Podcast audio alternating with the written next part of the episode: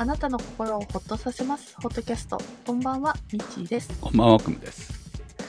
さあ、今週末私ワクチン接種3回目に行くことになりまして、今日アイスを買いに行こうと買おうとしたんですよ。いや、熱が出たらなんか冷たいもの食べたくなるじゃん。よーまあ、ですはい、私は、まあ、ヨーグルトとかゼリーとかなんか喉越しのいいものが食べたいなっていうのもあるんだけど、なんかアイス食べたいなって思うこと多いんですよ。バニラアイスしかもはっていうのでスーパーに行って物色してたらですね、はい、今話題のっていうかテレビでねよく紹介されてるかじるバターアイス、はい、売ってまして、はい、買っちゃった。まあいいんじゃないですか。こうほらご褒美、しんどい時に自分へのご褒美は必要だと思いますよ、うん、いやでもね、はい、そういう濃厚系アイスってしんどい時に食べるにはちょっと違うかな、違ったかなとか思ったりもして、うん、まあいいんじゃないの、好きなようにすれば。そうです、はいそういえばクムさんはもう、ね、3回目接種終わったんですよね。もうツイッターで報告してましたけど、もちろん高熱出ましたよはい、夜眠れなかったし全然、うんうん、で翌日まあ本当はね多分寝る前に飲んどくべきだったんだと思うんだけど、うん、翌日そのいわゆるこう解熱剤的なものを飲んで、うん、朝昼と飲んだら落ち着きました、はい、うん、まあだから39度ぐらいまでは上がったよね、やっぱりね、うんうん、だからきつかったのはきつかった。だから翌日はちゃんとやっぱ開けとかなきゃダメだ、まあ開けてたんですけどもともとね、うん、そう開けてなきゃダメだねっていうのはちゃんとその通りだったなと。だから、うん、今回は日曜日の2時に受けたんですよね、私ね。ほうほう、昼のね。だから2時に受けて、まあその後は別に普通で夕方、うん、食事ぐらいまでは大丈夫だったんですけど、うん、まあ一応アルコールはちゃんと控えて、うん、そのまま行ったのかな。そのまま夜寝ようと思ったらそこぐらいからじわじわと上がってきて、うんうん、でその微妙な感じで寝れない感じが続いて、うん、で朝、まあ、どっかで寝てたんでしょうね、まあ、とにかく朝測ってみたら39度あったから、うん、あ、これやばいという感じで、うん、薬を飲み始めて、まあ、朝昼と飲んで、で夕方には落ち着いたっていう感じかな、うんうん、まあ、しんどい感じは、だるい感じはずっと、痛い感じ、腕の痛さはねずっと続いて、その翌日ぐらいまでは続いてましたけど、うん、まあ熱はとりあえず収まったので、うんうん、まあ生活は普通にできるレベルにはなってましたね。まあちゃんと編集も終わらせたしねそうそうそう、今回は計画的に、そうそう計画的に、そうそうそうちゃんとね打つ前に編集も終わらせて配信準備をして、あとはもう寝るだけっていうところまで持ってたのに寝れなかったっていうところがポイントですねはい、はい、私も今週はお酒を控えてますので、多分副反応あんまり出ないといいないやまあ出るときは出るからね、こればっかり仕方ないと思いますよ。私ファイザーで今回モデルナでしたからまあ理想的ってや理想的なんですけど、その効果的にはね、うん、なんか複数のやつを混ぜた方が上がるみたいな話も出てたので、うん、あ、そうなんだ、はい、だから私はもうモデルナ、ああなるほどね、まあ、ファイザーほら少なめだからさ比較的さ、だからまあどっちにしても選べないっていうところもあったので、まあ、でもファイザーでも2回目結構ひどかったんだよね私ね。だからそう考えたら、うん、大変だったもんね。そうそうそう、だからもうどっちだから出ないっていうのもないんだろうなって思うし、体質とかにもよるでしょうからねやっぱりね、うん、そうね、まあ、きつかったのはきつかったですけど、もう覚悟してたんで前回で、だからまあその覚悟通りではあったっていう感じですね、うん、はい、はい、私はもう月曜日休めないんで、はい、日曜日の間に、はい、収まってくれることを祈ってます。ということで、今日もポッドキャストスタートです。実はさ、うちの娘がですよ、濃厚接触者疑いになりまして、疑いっていうのは、濃厚接触者っていうのは、保健所が認定しないと濃厚接触者にならないんだね。あ、でも最近なんかもう濃厚接触者と思われる人には自分から連絡してくださいとかあるじゃない。はいはい。だからそういう感じなんですよ。だからそれは疑いなんだ。結局、保健所がちゃんと認定するのはもう熱が出てる状態じゃないと、症状が出てない、ね、症状が出ている人たちから優先的に見るわけですよ。もうだって麻痺してるぐらいのレベルで来るわけよ、向こうは、でその中で、だから普通の PCR 検査って多分2時間かからずに出るんだけど、だからうちの場合3日後に結論が出ますって言われちゃったみたいで、で、まあとりあえずその今回、高校のクラブの後輩が卒業して、で県外に出ちゃうから、まあ壮行会みたいなものをまあ4人でやったと。でそこの食事会に行ってたメンツのうちに2人が発熱したと。で片方だけが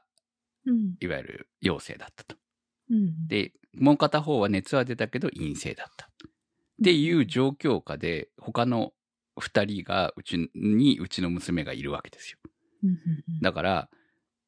通常だったら濃厚接触者だと思うんだけど、食事をマスクなしでしているわけだからね、そので1時間、当然15分とかじゃなく1時間以上同席しているという状況下の中だけでいくと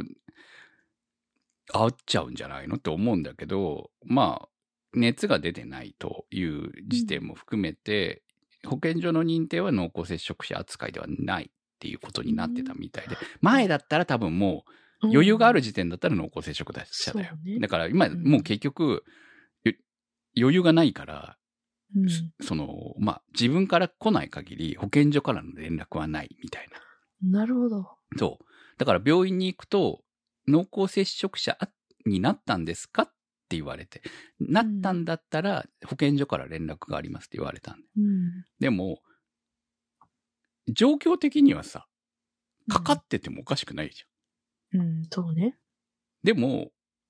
連絡はないけど、でもその状況のままこう家に置いてどうこの家族が付き合っていいのかがわからないわけだよ。そうね。検査して結果が出ないことには。そうっていうことで、一応市がちゃんとやっている、県かな、やってる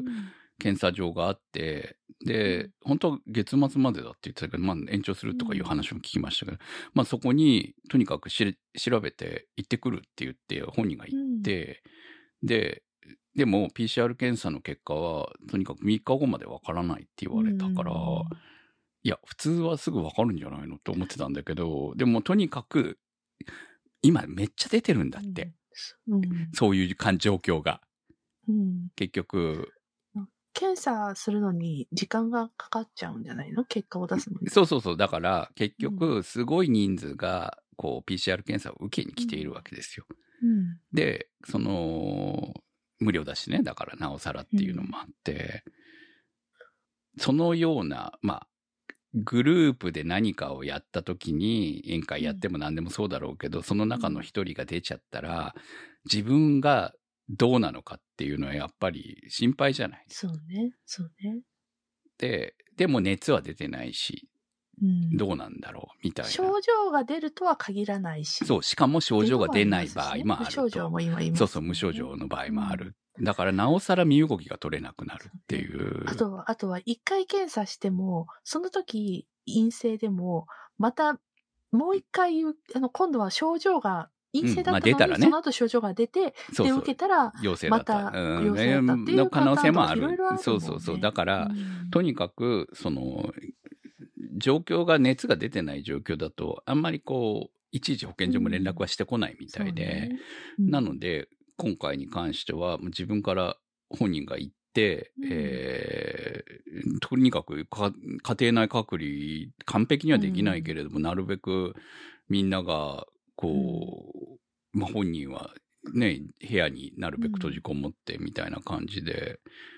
でもそれでも完璧にはできないわけだからさ、うん、やっぱね無理はあるよねと、まあ、少なくともうちは老人が一番やばいのでそことはほぼ会うことがないからなんとかなってるけれども、でも使ったものとかそういうものの消毒とか限界がやっぱりあるわけなので、うん、だからとにかくそっちにさえ移らなければいいなとは思ってはいたんだけれども、うん、まあとりあえず今日結果がいつも予定よりも早く来まして3日もかからずに来まして、うん、大丈夫だったと。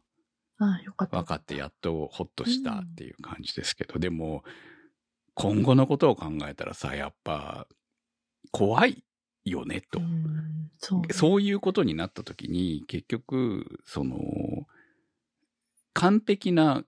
その隔離はできないわけじゃん、うん、そうね。じゃあ今回本当に素人がやるのも限りがあるし、ね、そうじゃあ今回本当にね、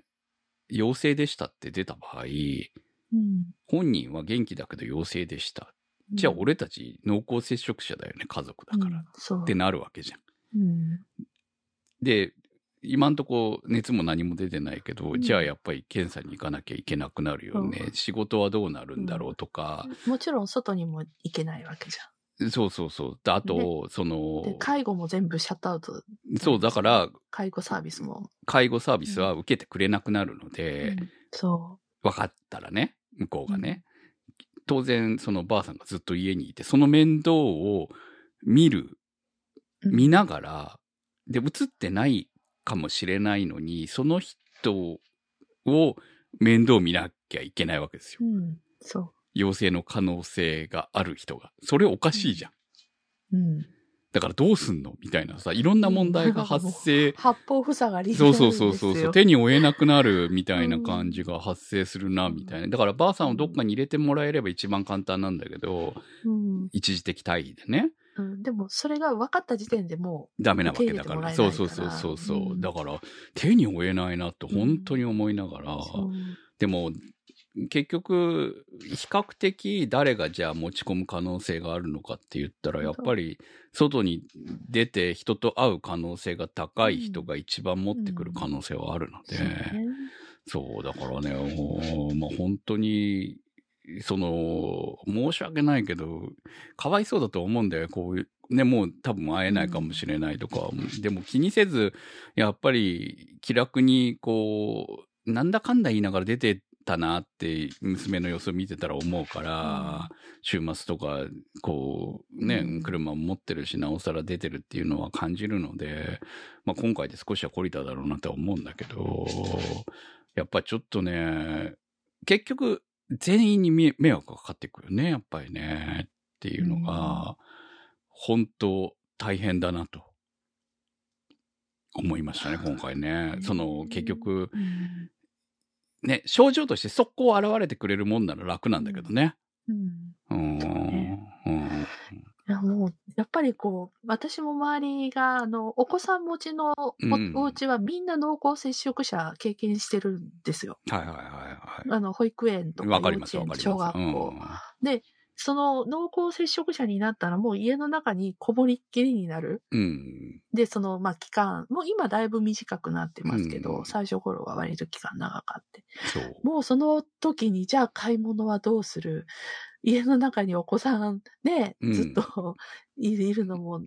すごくかわいそうで、うん、なかなか大変っていうのもあってで、家にいればいるほどみんながかかっていく可能性があるわけでしょ、うん、そうなんです。全員なるよね大人だったらもう自主的にね、うん、こう思ってられるけど、そう、うん、子供だったらそうはいかないよっていうので、もうとにかく買い物問題もどうしよう、近くに親親戚が親兄弟とかいればなんとか来てもらって、うん、持ってきてもらえてたけどね、まあ、ネットスーパーしかないっていうので、うん、みんなもうネットスーパーすごく使いこなしてます、はあ、うん、いやまあでも本当にその、うん、リアルとして体感して、まあ、結果的に良かったけども、でもこういうことは今後いくらでもあり得ることなので、いやまあちょっとまだ終わってないもんね。そうそうそう、全然ね、可能性はこの後もいくらでも、学校も始まるわけですし、大学もね、だからなるべく対面授業をしたいっていう話は聞くんだけど、学生同士の接触があればあるほど当然広がっていくわけじゃない、うん、だから、まあ、とりあえずオリエンテーションは今回はネットだったみたいですけど、まあ、今後どうなるか、授業実際始まったらどうなるのかは、まあ、その市中感染の状況を見ながらいろいろ考えていくんだろうとは思うけどね、本当に。いや大変だなと本当思いました。自分が実感してね、その関わってね、今回ね。はい。お疲れ様です。いえいえ大変でしたね、本当に。まあどうしようもないんだけどね、結局はね。どうしようもないなってこう自分たちだけなら思えるんだけど、その老人抱えてるとそうはいかないっていうところがあってね、介護施設が利用できなくなるのは非常に不便っていうか大変なんだよ、本当に。逆に。やっぱりそれが死活問題になるお家とかももちろんあります、ね、あるわけなんでね、本当にね、はい。さあ前回はハーフホットサンドメーカーの話をしました、はい、ちょっともう今お店で気になってあるかなって見てたりします。はい。さあということでアウトドアつながりじゃないですけども、少し話題を振ったのかな。はい、携帯用の LED ライトが欲しいと私が、通勤するときにバッグの中に持ってて、いざというときのためにね、使えるようにしたいっていうことで。前回はまあ、懐中電灯型は不便だよっていう話をしたんですよね。そうです、そうです。はい。ということで。片手が塞がるので。はい。これはいただいたコメントからまず、はい。紹介していきましょうか。はい。はい。まず、いけちゃんさんからいただきました。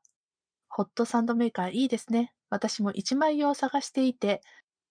幕開けのやつとコンビニで見かけたもの、本屋で見つけた電気式のやつを手に入れました。電気式のやつがどこでも使えていいみたいです。最近アレクサはホットキャストを開いてくれません。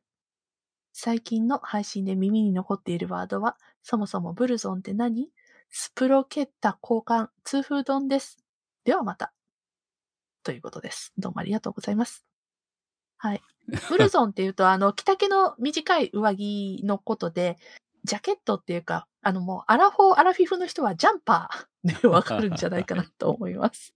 スプロケッタじゃない、はい、スプロケットですね。スプロケット。はい。はい、これなんだっけ？もういいですよ。バイクの部品ですから。はい。はい。そう。アレクサがホットキャストを開いてくれない問題。はい、はいはい。もうなんか、無理みたいですよ。はい。作ってくれた方がお辞めになったみたいなんで。はい。ということで、今までそちらで聞いてくださった方、ありがとうございます。はい。もうちょっと前からダメだったみたいですね。だから我々も気づいてなかったんで、これその池ちゃんさんからね、コメントをもらうまで気づいてなかったんで、はい。でホットキャストはいわゆる Amazon のこうアレクサ系で声をかけて聞いてくれないんですよ。一応 Amazon のポッドキャストの方でいるんですよね。Amazon Music の方で登録はあるんですが、はい、ホットキャストとポッドキャストっていうので多分、はいはい、ちょっと待ってくださいね。まだ今アレクサって言ったおかげで変に動いてるんで、アレクサ停止。そうなんですよ。もう本当こそこそ話しないといけなくなっていうね。そうなんです。英語読みじゃん、だからすごいこうイントネーションが問題になるんじゃないのと思ってるんですよね。そうだから非常にこう再生しづらいのかなとうん、ちょっと相性が悪かったな。相性が悪かったなと思います。そうそうそう。なので、本来なら再生できるんですよ。だから、Siri だったらね、再生できるんですよ。なるほど。うん、それはね、いけるの。だからそこはなんとかね、だから発音さえ注意さえしとけば、Siri はちゃんと再生してくれるんだけど、アレクサの方は無理だったなって感じですね。はい。はい。まあ、困った時には、ホットキャストのサイトに来て聞いてください。はい。そうです、そうです。はい、すいません。手っ取り早いです。すいません。次は、ソウルさんからいただきました。ミッチーさん、非常用の持ち運びライトをお探しとのこと。私も311の後にポケットライトを持ち歩いています。直後の身の回りの確認は、スマホのバックライトでなんとかなると割り切るのも良いと思います。建物の非常照明は法律で30分または1時間となっているので、そこから先は自前の照明が頼りです。1、まず明るさ。自転車のヘッドライトではないので、50から100ルーメンあれば余裕です。手元足元だけなので、もう少し暗くても大丈夫。2、電池は単三乾電池を1、2本がおすすめ。補充が楽です。液漏れ保証のあるメーカー品にしましょう。ちょっと高いですが CR123A というリチウム電池だとぐっとコンパクトになります。非常用なので充電式は避けてください。3、このくらいの条件なら数時間は使えるはず。明るさ調整が可能な場合、暗くすれば長時間使えます。4、持ち歩き中の消耗を防ぐためには完全に電源がオフになるものが必須です。たまに消灯中も完全にオフにならないものがあるようですが、そういう製品は液漏れする可能性も高くなるので避けないといけません。これはカタログを見てもよくわからないので博打ですね。5、私は100均のバネ式のケーブルでいつも使うカバンの内側にぶら下げています。使うときにケーブルをたぐればすぐに探せるので。クムさんのライトはキーチェーンにぶら下げているようなので、単4が1本だと思います。これだと時間が持ちませんが、30から50ルーメンであれば2時間くらい使えるはずです。裏技としては、モバイルバッテリーの USB に挿す LED ランプというものもあります。ニッチな製品ですけど。はい。ということで、よくわかりました。どうもありがとうございます。うん。なんかもう、あまりにもたくさん、いろんな懐中電灯タイプとか、なんかこう、もっと小型なタイプとか、ランタンタイプとかあるんですけど、本当に何を基準に、自分が何を欲してるかのすらも見ているうちに分かんなくなってたので、とても参考になりました。ありがとうございます。はい。ということで、もう悩んだ末に、探すことを放棄して、クムさんのおすすめを、はい、一押しを購入しました。一押しじゃなくて、あれ、二押しなんだけどね。あ、二押しなんだ。はい。はい、私がキーチェーンにぶら下げてるのは、普通にマグライトの LED タイプなんで、うん、で、単3じゃなくて単4の、うん充電式の電池を入れて使ってるんですけど、うん、まあ、基本的に、バッテリー漏れみたいなものはないので、全然、結構長く使える。まあ長くっていうか、うん、このライトを常用して使うことはないので、例えば鍵穴を探すとか、ちょっと暗いところを照らすとか、そういう感じで使う用途なので、うん、基本何時間、1時間、2時間とか、ずっとつけっぱなしにすることは基本ないから、まあ、全然困ってない感じですね。なんかつけた時に、あ、暗くなってるなって思ったら充電するぐらいの感じで、連続使用は基本しない感じですね。なるほど。はい。で、ライトはね、本当はやっぱりなんだかんだ言って両手が開く、ヘッドライトタイプが、一番、しかも電池が使えるタイプが理想。単4が2本とかのタイプが理想だと思ってるので、まあ山に登る人たちが使ってるやつはまあ一番安心だと私は思ってますけど、なんかといってね、めちゃくちゃ高いわけじゃないわけですよ。高いのもあるけど、まあ普通のやつでよければ4、5千円ぐらいから買えちゃうわけなので、うん、で、しかもこの辺ってやっぱりちゃんとしてるから、その気がついたら電池がなくなってたみたいなこともほぼないですから、有名メーカーの、大手メーカーのやつだったら、安心して、こう、十分電池も持って使える。うん、で、ある程度こう、省電力モードみたいなのもあるから、うん、安心して使えるんじゃないかと思いますから、まあもちろん両手空いた方が何かと便利なので、うん、それはもちろん家用の非常持ち出し用にはあった方がいいと思います。うん、まあかといってじゃあそのね毎日持ち歩くバッグの中にそれを入れとくかっていうと、まあそれはちょっと難しいかなとも思うので、うん、じゃあ何がいいのかっていうと、やっぱキーホルダーからで下げておいて、バッグのカバンの端っこにあっても邪魔にならない程度で、充電が簡単でみたいな感じの、うん、私は今、まあ結局アウトドアでも大人気ですけど、ゴールゼロライト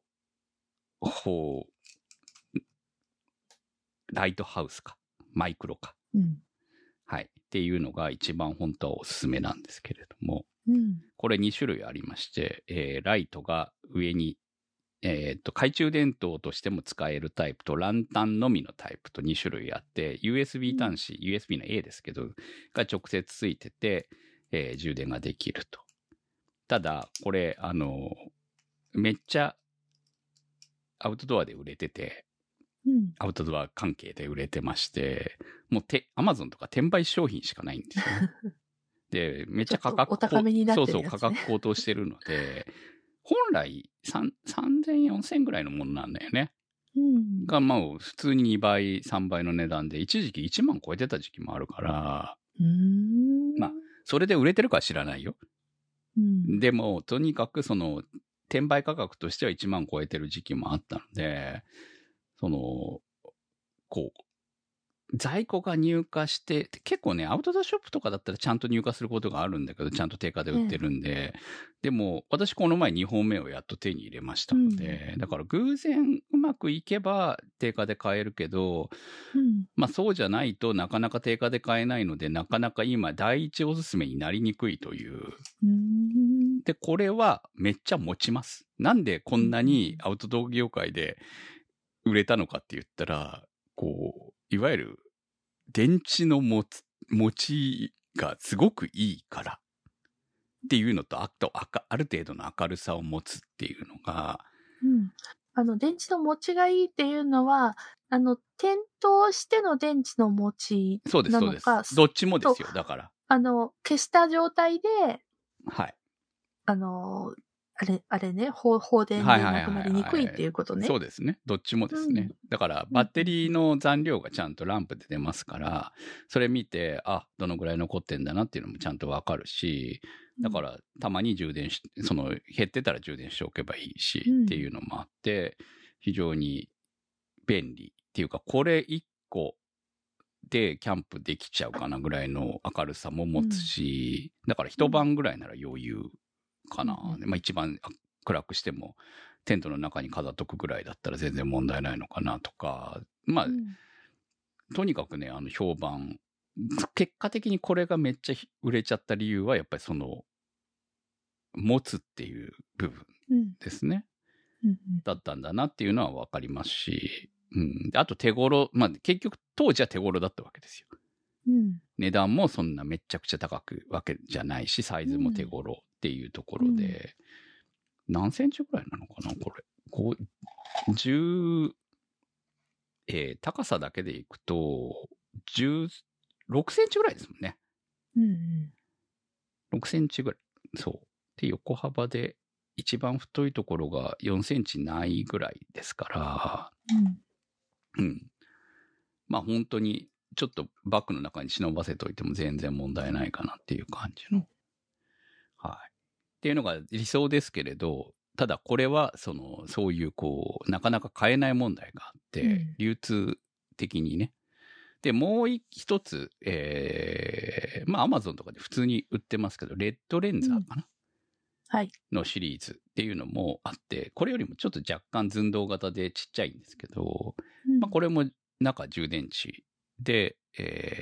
ランタン風に使うにはこっちも結構勧められている、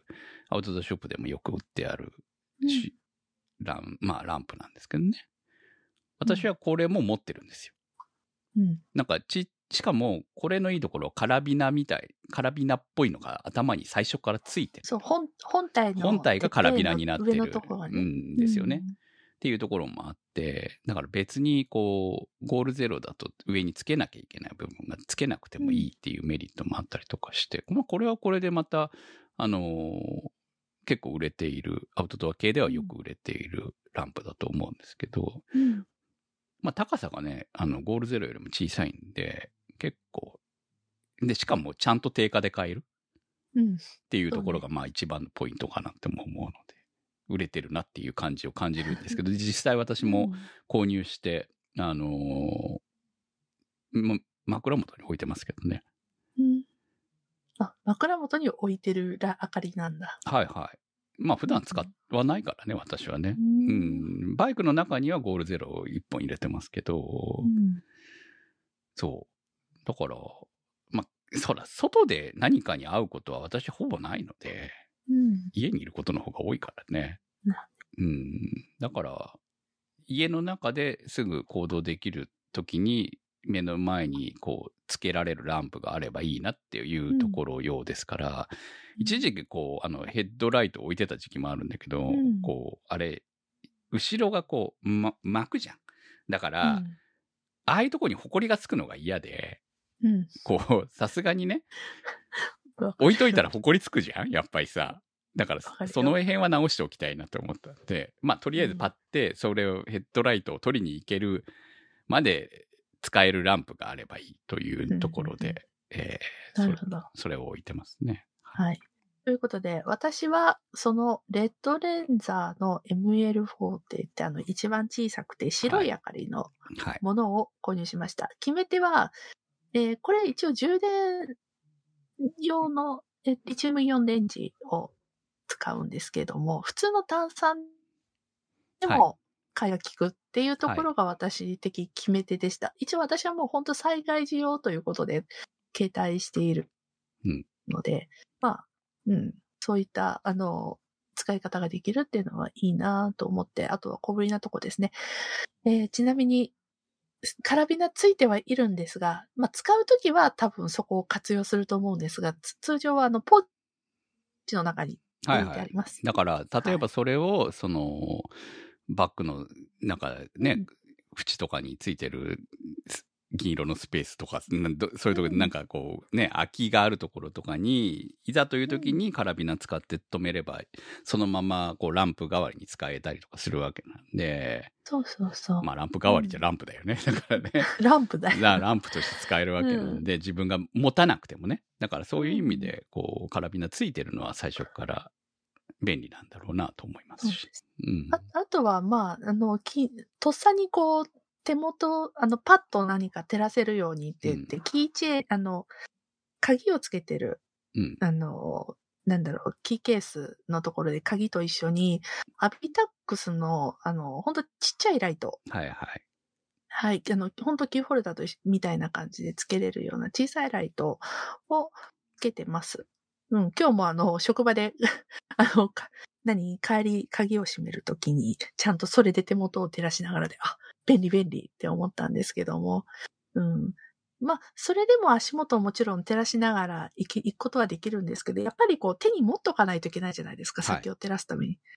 ていうので、まあずっとそれも大変だなっていうので、このランタンタイプがあると、まあ確かに先を照らすのはちょっとまた違うと、使い方的にはちょっと違うのかもしれないけど、うん、まあそれぞれお役目が果たせる用途はね、ある。用途がね、違うんですよ。でも、懐中電灯はやっぱ不便ですよね。うん、本当にね。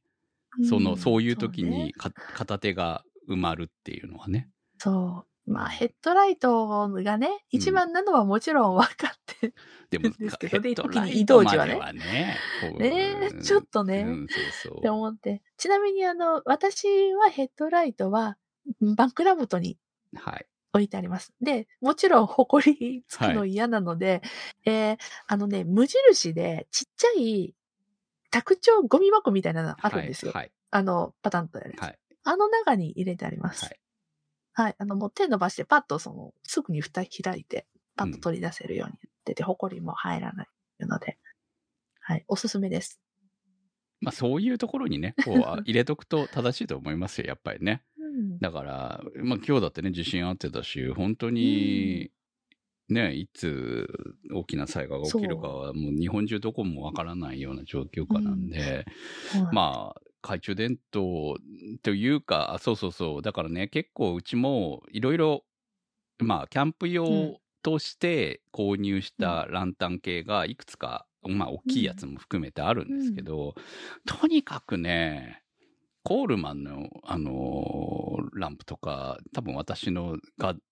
昔の、多分、ホットキャストの画像でも出たことあると思うんですけど。ちゃんとそういうライト会やりましたからね、はい、昔ね。そう。コールマンにしても、ジェントスにしても、バッテリーがね、減るんですよ。うん、ほっといたら。うんうんうん気づいたら。で、最近のコールマンはちゃんと減らないっていうのを売りにしてるってことは、前の減るって認めてるようなもんじゃんって思ってるんだけど、うん、そう、だから単一電池4本とか使うのに、気がついたら使えなくなってるっていうのは、さすがにね、シャレにならないなと思って。そう。うちも、だからやっぱり他に大きめのランタン、うん、どこのものかわかんないんですけど、うん、ランタン、タイプの明かりがあるんですけど、久々にスイッチ入れると薄暗い明かりがチラチラチラチラしてるんですよ。いやまだ薄暗いならいいんだよ。もう完全に切れてますからね。もちろんだからそういうのもちゃんと定期的に点検して電池交換もしないといけないなっていうのを反省したんですけど。うん。だから私は電池は別に置いてます。だから外して。もういざという時にでもいざという時は別のやつはめるの大変。いやだって別に大丈夫ですよ。他のライトもいくつもあるからだからそれは卓上とかで使う時には確かに便利なの。なるほど、うん、便利なんだけどでも卓上で使う時はまあ大きく照らせるからね大きいのは便利は便利、うん、だからでも便利なんだけど、うん、電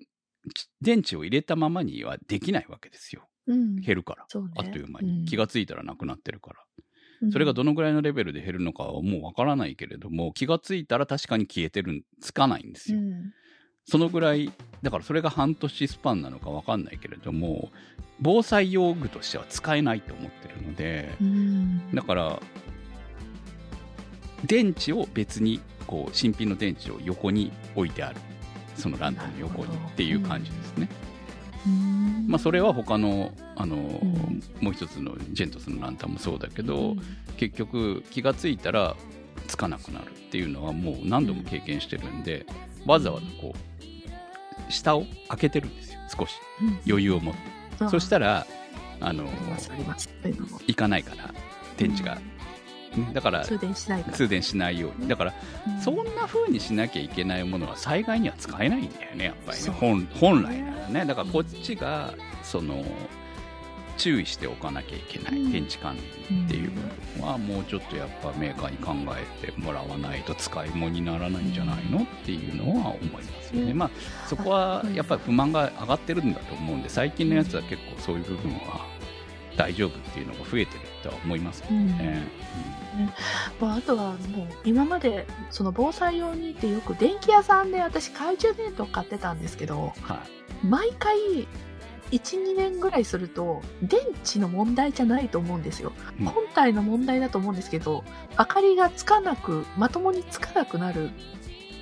症状がそれは知らないな。そうなんですよ。いやだから衝撃に強いとかいうのを買ってみたりしたんですよ。ちょっと落としたり